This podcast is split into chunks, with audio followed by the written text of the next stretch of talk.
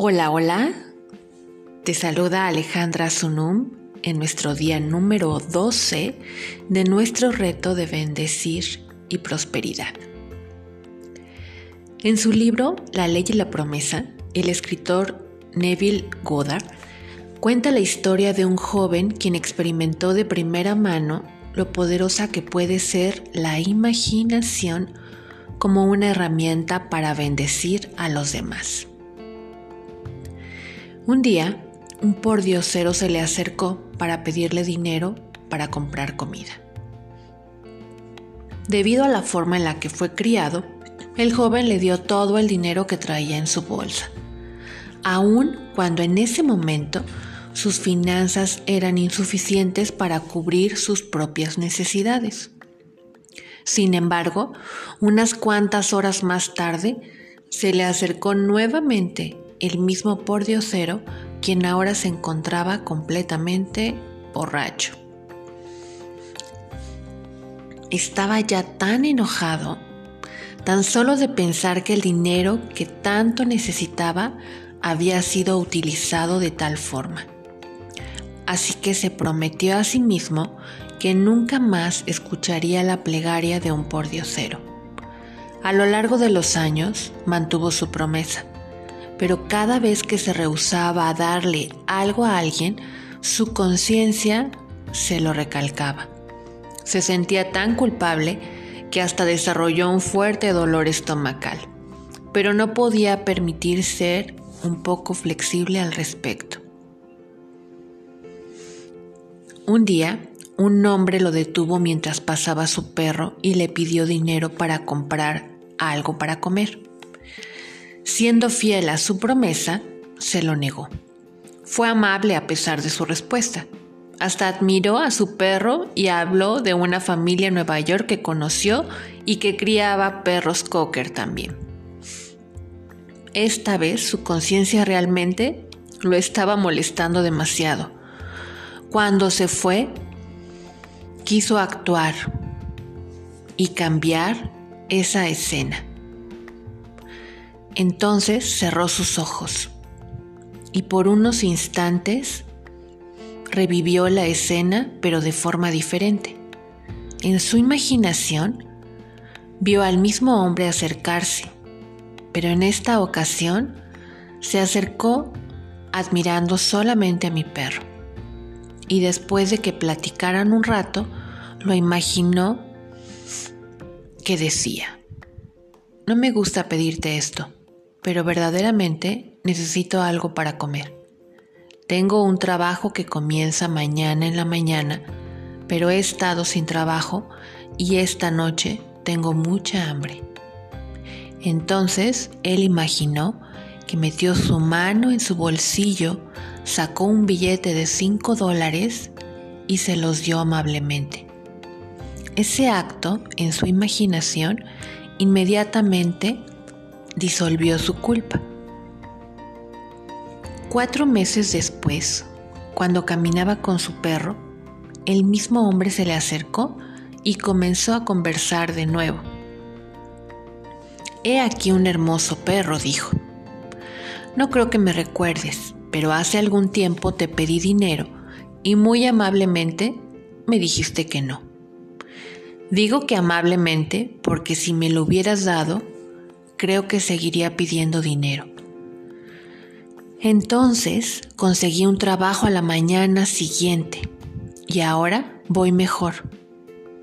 Creo que estoy recuperando mi autoestima de nuevo.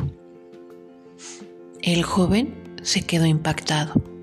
En el fondo, él sentía que sí era un hecho que él había encontrado ese trabajo cuando lo imaginó aquella vez.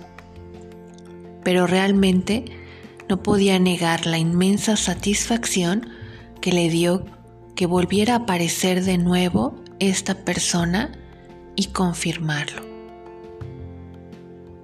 Aunque el joven de la historia no lo supo, lo que él hizo fue usar su imaginación para enviar una bendición envolvió al pordiosero en una imagen de algo que sabía que era una posibilidad, una bendición es nuestra buena disposición para ver lo bueno, para visualizar el mejor resultado, para ver prosperidad en lugar de pobreza, alegría.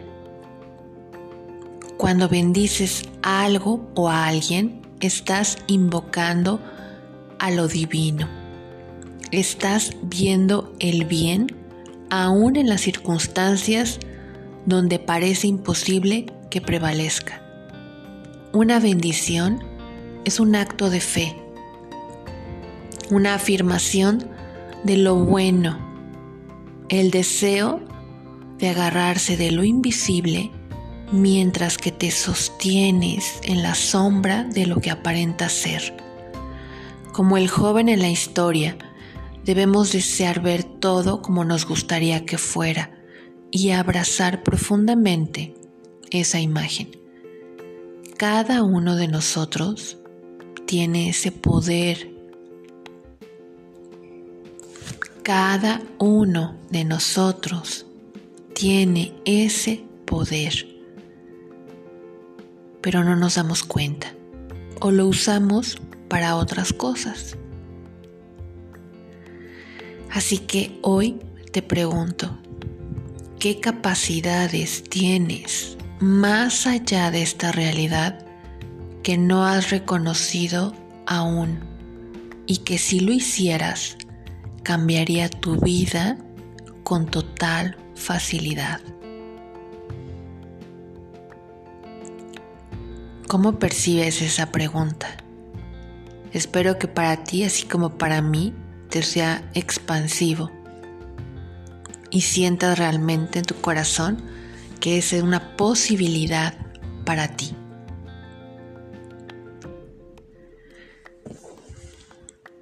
Hoy Kate quiere contarte también la historia de su amigo Jimmy. Jimmy era un fabricante de velas, un buen fabricante de velas. De hecho, era muy exitoso.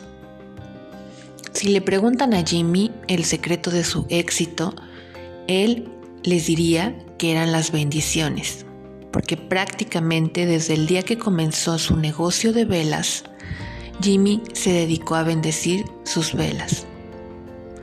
Él lo hacía diariamente junto con todo su equipo de trabajo. Y hace algunos años, Mientras estaba él felizmente preparándose y bendiciendo sus velas, no se había dado cuenta de que algo sucedería en su vida. Llegó a trabajar una mañana y descubrió que ya no tenía compañía. Su consejo directivo, considerando que el simple hecho de bendecir no era un plan de mercadotecnia, lo despidieron y lo dejaron sin su empresa. Aquí es cuando Jimmy podría haberse realmente enojado y probablemente había culpado a todo el mundo. Pero en lugar de hacer eso, se dio un respiro, se relajó, eliminó todos los juicios, cerró ese ciclo y empezó a bendecir. Empezó a crear una nueva posibilidad Así que muy pronto creó una nueva compañía de velas. ¿Y qué crees?